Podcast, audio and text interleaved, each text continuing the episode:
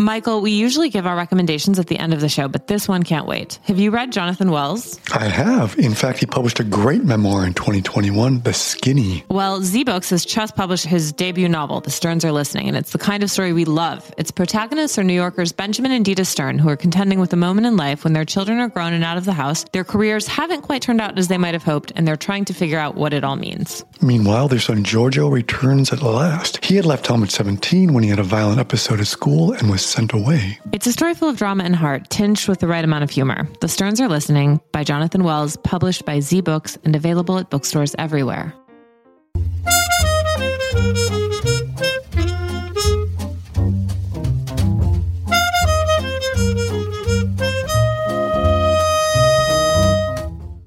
Happy Saturday. It's November 18th, 2023, and you are listening to Morning Meeting. I'm Ashley Baker in London. And I'm Michael Hainey in New York City. All right, here in the UK, it's dark at 4 p.m. Thanksgiving is approaching. We're living in a state of constant precipitation, but joyfulness is here in the form of a new issue of Airmail, Michael. It is, and there's lots to talk about. Kim Kardashian is everywhere and has made a fortune on Skims, her undergarments line, Ashley. But now Flora Gill has a report on why all of us will soon be unable to avoid Kardashian's nipples. She'll explain. Then, on the subject of divas, it's been impossible to avoid the new memoir by Barbra Streisand. Yet, there's one problem with the book, which clocks in at almost a thousand pages. There's no index, no way to find out if you are one of the seemingly thousands of people she mentions. Well, here at Airmail, we have solved that for you, and George Kalogerakis is going to tell us all about our latest public service, the Streisand Index. Ashley, up to see if you're mentioned. And finally, on the subject of obsessions, you have no doubt seen the news that Joaquin Phoenix stars as Napoleon in Ridley Scott's new epic film about the French Emperor, and Sam Wasson,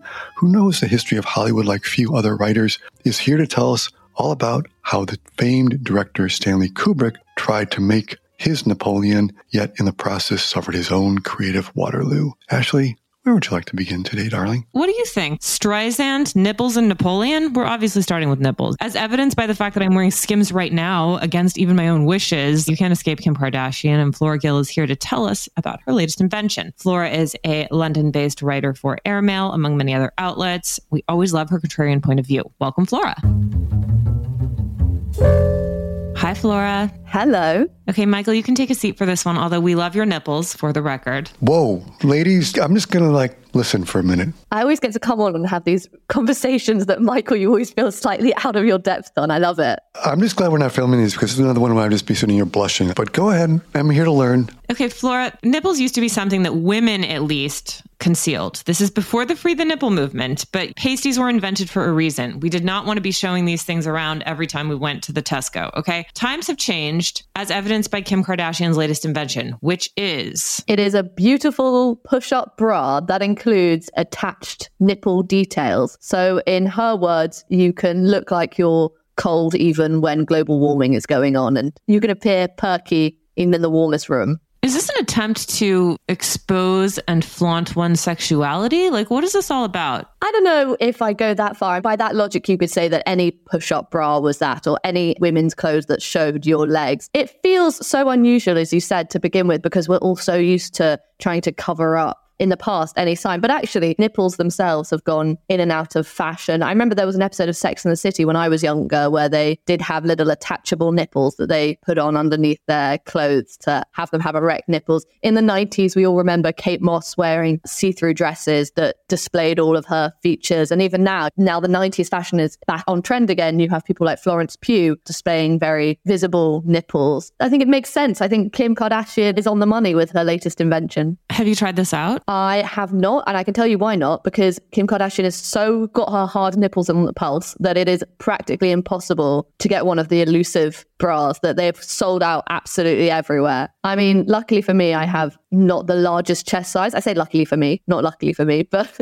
I regularly wear tops that might display my nipples, and I think it's great. I'm not cutting holes in them, it's not just nipple out. But this is obviously for somebody who wants her breasts to be paid attention to, right? Like this is not for the shrinking violet. No, and I'm not sure it's going to become a must have for every woman across the country. One of the things I think is interesting, and I don't think it's something that Kim Kardashian would have predicted, or I don't think it's something that she made the item of clothing for, but a lot of women that have had mastectomies or women that have had to have their breasts removed for whatever reason have been praising the item because they want the option to show a little nipple or they feel much more confident being able to do that. And this allows them the opportunity to do that. So I think it can be for all different types of people. Could it be for Lauren Sanchez? For who? Lauren Sanchez, Jeff Bezos' wife, or soon to be wife, she seems all over the news this week with her Vogue photos. Just wondering, but I don't think she needs any more focus on her. I haven't paid enough attention to her chest, I'm afraid. That's just you, Michael. Ladies, I'll go back to myself. You guys will go do your thing. Probably for the best, Michael. I can't unsee the photos of her that I just saw in Vogue. It's like running through my mind like a carousel. Flora, it's interesting though, like at this moment in our culture, how can I phrase this delicately? Do you think that the showing of nipples is a feminist gesture or the opposite? I think a lot of things can be feminist gestures. I think feminism is being able to do whatever you want as a woman and having the same equal right to do it as a man. That doesn't mean you have to have your nipples out. That doesn't mean you should be forced to not have your nipples out. So I'm all in favor of a lot of the free the nipple movement. I have friends, for example, that have been shamed in public for breastfeeding, which is completely ridiculous. I'm not sure that this bra needs to be making a feminist statement one way or the other. I think it's definitely a thing that's put on women that everything we wear, everything we do is over analyzed and feels like it has to be making a point, whereas men just get to talk and dress. I don't think it's any different to a man having lots of their top buttons undone and displaying all their chest, or maybe stuffing their tights. I don't know if many men are wearing tights actually. Can I ask a question? Join us in our nipple chat, Michael. in the nipple chat room. So honestly, like the old joke, like my eyes are up here, right? So is a man supposed to comment on this now? I mean, what is expected? Oh, then he must be wearing the new Kim Kardashian bra. No, these are natural. How would one navigate this, do you think? I think going up to a woman and saying nice nips is going to get you in a lot of trouble. I think in general, you can still assume that when a woman's talking to you, she probably wants eye contact. I mean, in the same way that I might wear a pair of trousers that makes my derriere look particularly good, I'm still not sure I want every man to comment on it, even if the occasional one notices it. I would altogether not go around trying to figure out if people are or aren't wearing Kim Kardashian's bras. I think it's going to be a dangerous game to be playing. Flora, are nipples the new glutes? I think that's a really good question. I think it's up and coming. It's they're on the trend, they're on the rise. Yes, you know what I hate about this? I'm sorry to be grouchy. It's like nothing is ever enough. Just when I get my glutes in order and my arms are looking good and sleeveless, now I have to worry about my nipples being permanently erect. Where does it all end? Or do you not have to worry because you can just fake it?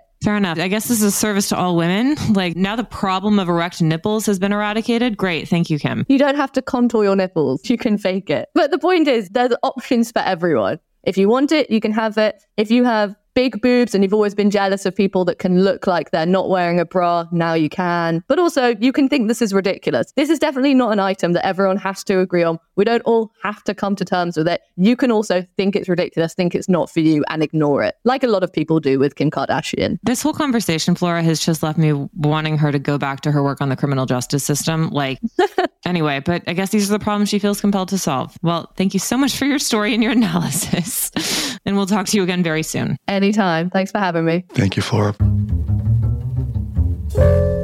All right, Michael. I'm not changing my ways on that one. Nice try, Kim. I love that we keep referring to it as an invention, like she's Thomas Edison. But I mean, look, she's laughing out of the way to bank, so maybe it is an invention. She's inventing new ways to print money. Okay, moving on. Let's talk about some headier matters. Should we move on to Napoleon? Speaking of a kind of bizarre parallel. Speaking of people who want to conquer the world, yeah. Speaking of people who want to conquer the world, why don't we move on to Napoleon? Sam Wasson is here to remind us that, in fact, Ridley Scott was not the first to dream of making a movie about the great emperor. Yeah, and there's no better person to report on this story than Sam, who's an expert on all things Hollywood and a writer at large for Airmail. He's the author of several books, including Hollywood, The Oral History, The Big Goodbye, Chinatown and the Last Years of Hollywood, and Improv Nation, How We Made a Great American Art. Welcome, Sam Wasson. Okay, Sam, everyone's talking about the new Ridley Scott version of Napoleon, but you, of course, are thinking about something else. In fact, Stanley Kubrick's version of it. Tell us how you got there. I got there because Ash at Airmail, Ash Carter said, Are you thinking about Kubrick's Napoleon? And I said, Actually, yes, I am. Whenever these giant historical subjects come up, oftentimes directors get stage fright and start obsessing about the wrong things, mainly historical accuracy and forget about the other things, the reasons people want to go to the movies story, character, style, all these other things. And Kubrick famously is the one to have been felled by his obsession with the wrong details of Napoleon. So I just started thinking, hopefully, God, I, I hope Ridley Scott doesn't succumb to the historian's illness. Just tell a great story. True or not? When I first saw this on the Airmail platform, I thought, like, did I completely miss something? We should say that Stanley Kubrick never actually made the version of Napoleon that he set out to make. Yes, he was so obsessed. Thank you. Thank you, Ashley. Kubrick never made that Napoleon. He worked for years obsessively. And Kubrick love in the world is so strong that he's actually almost rewarded for never having made the movie, as if his dedication is so intense and complete that he loved the subject too much to have ever made it always baffled me. We talk about his obsessiveness, and as you detail in your story this week, he came upon this project. This was going to be his project after the monstrous success of 2001 right? And give us a taste, because it's fascinating what you reveal in the story this week about the level of his obsessiveness, which is a rabbit hole he went down, but almost a black hole he went down in terms of his research and the number of books he had. It's just fascinating. I think it was some 500 volumes of Napoleonic research, which by some counts makes it the greatest private collection of Napoleon research on the planet. He had famously card catalogs with each index card, historical event, all of this stuff. He had symposia with Napoleonic scholars that went into such such arcane detail. It's truly incredible. Some of it I publish in the piece. But part of it is that directors on some level are many directors are obsessed with war and generals for the reason that it's like directing, except no one dies. But other than that, up until death, it's very much like filmmaking. So there have been many, many movies about Napoleon since the silent era. Famously, Abel Gance's movie, which is probably the best one. But Kubrick's unfortunately never got made. And if you read the script, it's actually sad because it's a really bad script. And it's sad to think that after all this research doesn't even come a project that seems to be worthwhile. It's a great lesson about the value of research in a creative undertaking. How much is necessary before you sort of obliterate the imaginative part? Yeah, it's kind of that version of, I think when I read your story, one can keep doing research as a way to tell yourself you want to make something great, but it also becomes a little bit of a writer's block. Or it's that old reporter's thing when your editor would say, you need to know when to stop reporting and just start writing the story, right? We know this very deeply as reporters in the nonfiction world. I was told at one point, someone told me a great answer. I said, when do you stop reporting? And I was told, when you start answering questions for the people you're interviewing when you already know the answers. Now, Kubrick took that to the point where he starts asking questions he doesn't know the answers to, but the questions are so absurd. Like in the case of the rhododendrons, which is how I start the story, whether or not the rhododendrons came from India or England, it's so hard to imagine why this is important to the soul of Napoleon, which is, after all, the responsibility of the director. It also brings up a lot of questions about who this man Kubrick is. And he's been a mystery from the beginning. Is he hiding? Why research for so long? You must be hiding for something. How is it that you don't have what you want already? Do you know what you want? If you don't know what you want, do you know who you are? I think these are very fair questions to ask around someone who dives so deep and long into this kind of a rabbit hole. I haven't seen the movie Napoleon, so I'm not speculating on this movie or Ridley Scott or anything. It really is, it really is, I think, actually more about people, filmmakers who take on these non fictional historical subjects. And we've seen a lot of them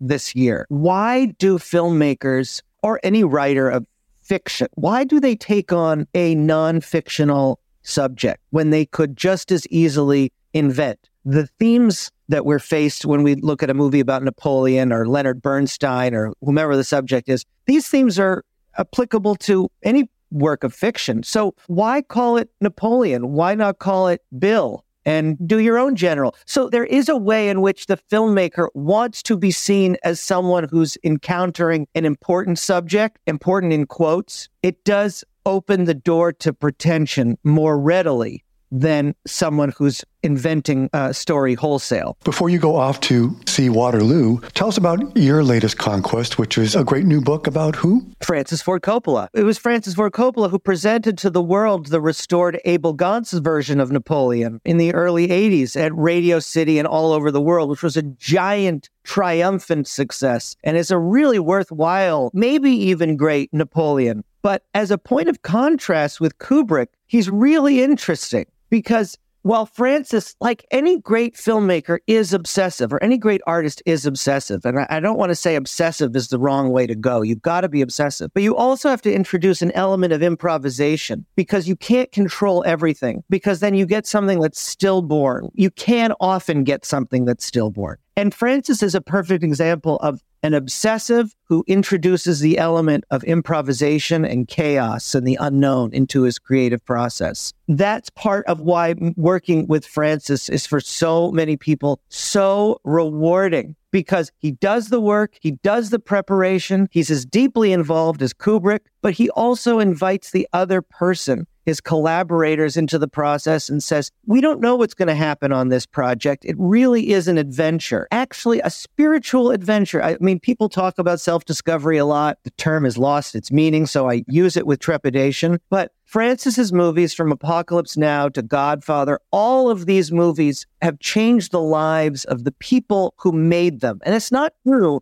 of every filmmaker. What I wanted to write about in this book is how filmmaking really is a utopian undertaking as Francis sees it. It's a way to build a community of creative and non creative people and force them into, as we know in the case of Apocalypse Now, an environment that can change their lives. That's so important for us, the audience, because it means the movie will be fresh. It means the movie will very likely be the product of some new discovery in the person, not just a report, not just a following a color by numbers of the script, but actually alive with the vitality of the filmmakers. And not many filmmakers work that way because filmmaking is so cumbersome and so expensive. It's very hard to invite that element of real life. But that's one of the great virtues of Francis's utopian experiment in filmmaking. So that's part of what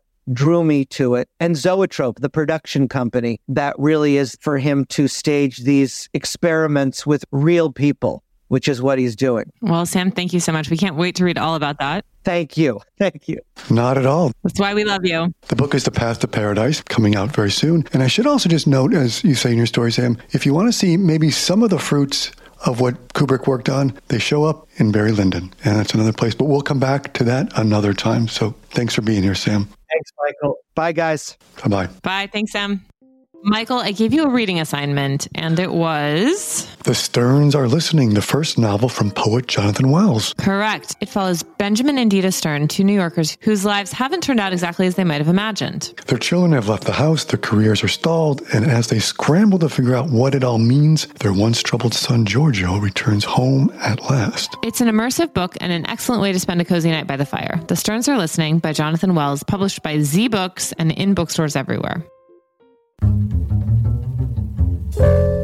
kind of can't wait to see this, Michael. I am definitely going to like hunker down into a movie theater with an extra large tub of popcorn. If you haven't seen the trailer, it looks amazing. Look, Ridley Scott, Joaquin, Napoleon. Come on. This is so weird, but did you know Ridley Scott is also a winemaker? I did not know that. No, me neither. I recently was invited to it in London that included a tasting of Ridley Scott's wines. I was sort of tempted to go. Speaking of Ridley Scott, see, now this is where I would want to go to the Barbra Streisand book and check the index to see if Ridley Scott is mentioned. And I don't know, but we have an answer to it, right? He probably is because almost anyone else on the planet has been involved in this book. It is the much anticipated memoir of Barbra Streisand. She has been working on it for 10 years, and we read it so you don't have to. In fact, we created an index so you don't have to read it. And George Kalogerakis, a writer at large for Airmail, is here to tell us about how the Airmail staff parsed this up and came up with the conclusions that you need to know about. Welcome, George.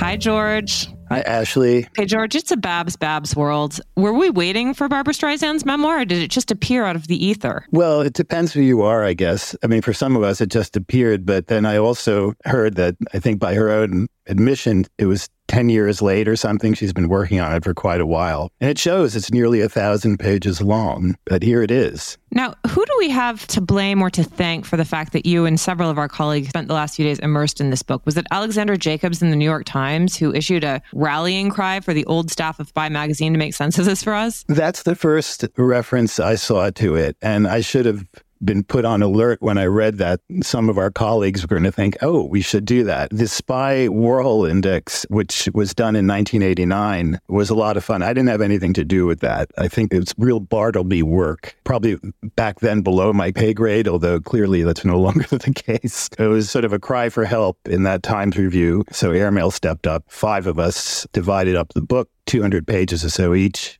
and tried to assemble the thing. So, in this index, which you all have meticulously put together, what were some of the most surprising things you encountered? Well, I think the fun of it, well, first of all, her candor was pretty great. I mean, it's nicely written. She has very positive things to say about a lot of people, but also she's very frank about people she ran across who she doesn't think much of. And not everyone in the book comes off well. And I liked that. I, maybe that surprised me in a way. When we did put it together, I think it's always fun to give equal weight to things that probably shouldn't be given equal weight to. Like, on the one hand, her discussion of movies and her recording career. On the other hand, discussion of ice cream and fingernails and her thoughts on chiffon or whatever. So you want to mix in an index. Did she use a ghostwriter or did she do this herself? What do we know about the process of this memoir? I don't know. That's a really good question. It certainly sounds like her voice. So if she did use a ghostwriter, it was a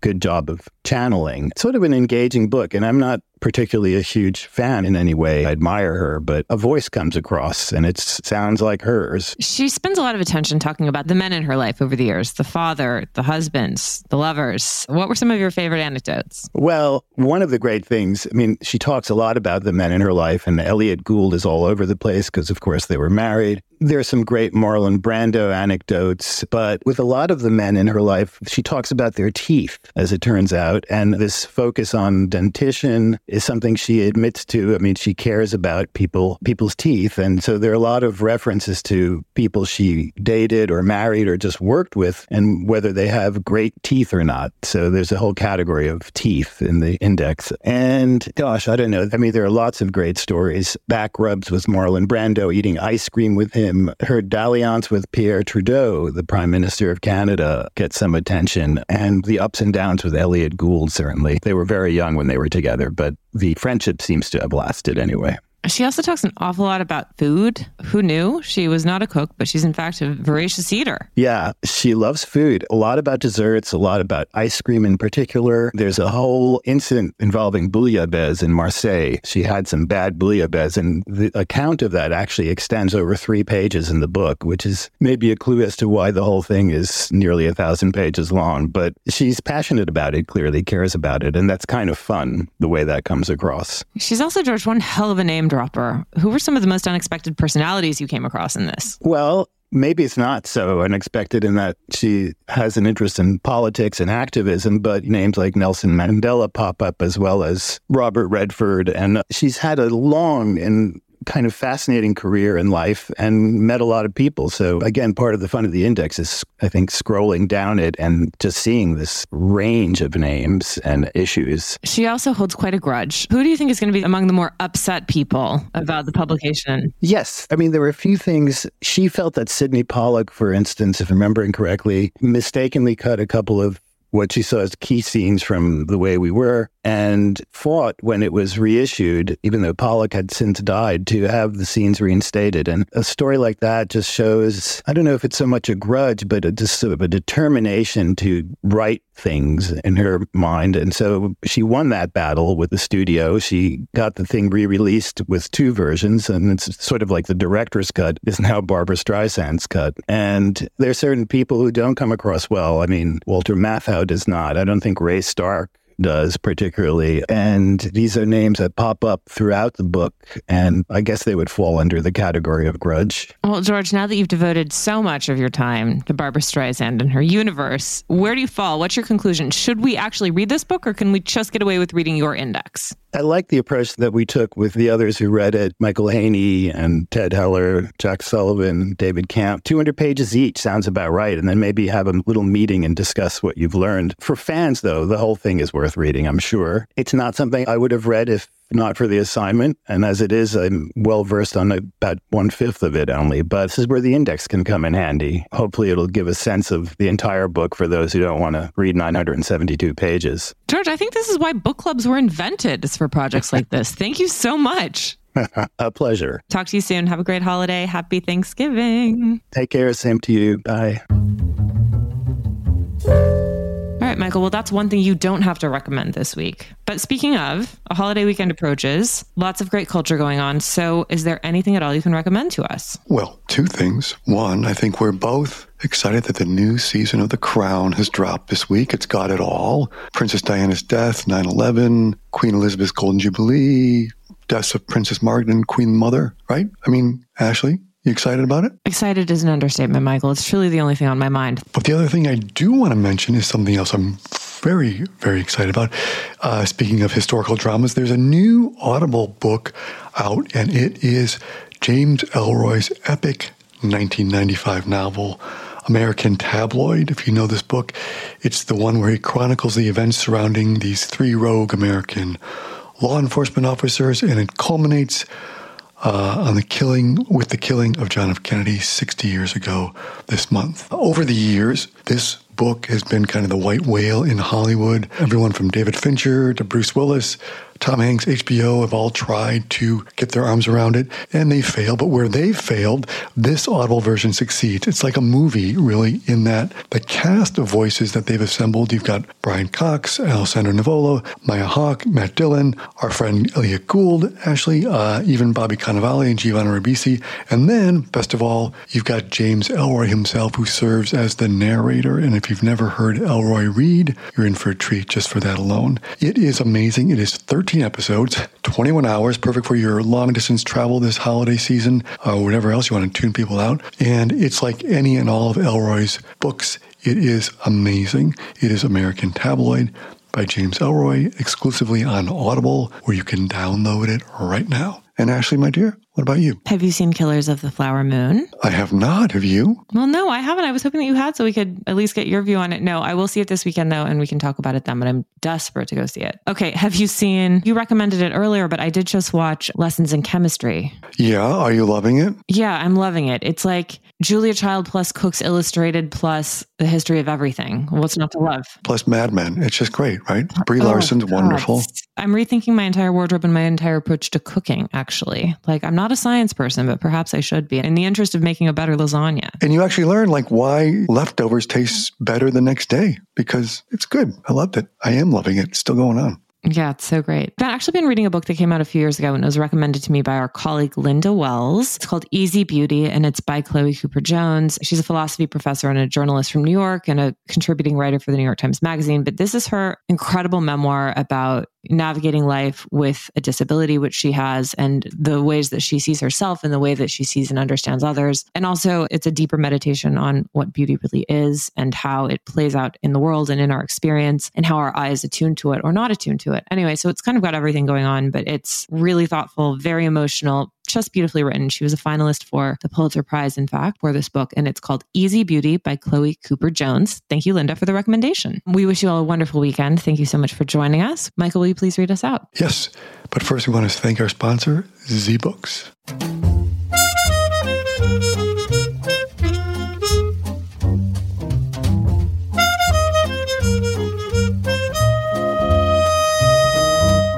Morning Meeting is produced by Airplay Productions and edited by Jesse Cannon. Our co-editors are Graydon Carter and Alessandra Stanley. Our chief operating officer is Bill Keenan, and our deputy editors are Ashley Baker, Chris Garrett, Nathan King, Julie Vitelli, and Ash Carter. Our CMO is Emily Davis, and our music supervisor is Randall Poster. Our theme music is The Cute Monster by the Buddy Collette Quintet. A new edition of Airmail is published every Saturday, so please subscribe and enjoy all of our stories on airmail.news, which we update every day. You can also find us on Twitter and Instagram at Airmail Weekly, but we will be back here next Saturday with another edition of Morning Meeting. In the meantime, be sure to subscribe at Spotify or Apple Music, but most of all, thank you again for joining us.